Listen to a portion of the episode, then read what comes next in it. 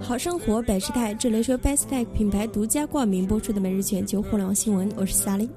六月十一日消息，一条有关微信红包的消息近日在朋友圈被疯狂转发。消息称，根据中央电视台发布的消息，由于微信红包被利用成赌博工具，将会在六月十日正式取消微信红包，请各位把微信零钱取出，否则将无法取出。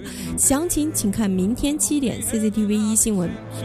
这条消息造成一些不明原因用户的恐慌。微信官方辟谣称，取消微信红包是假消息。微信团队从技术、产品、运营等多方面有完善机制，保证微信红包安全、合法、合规。希望用户不要轻信。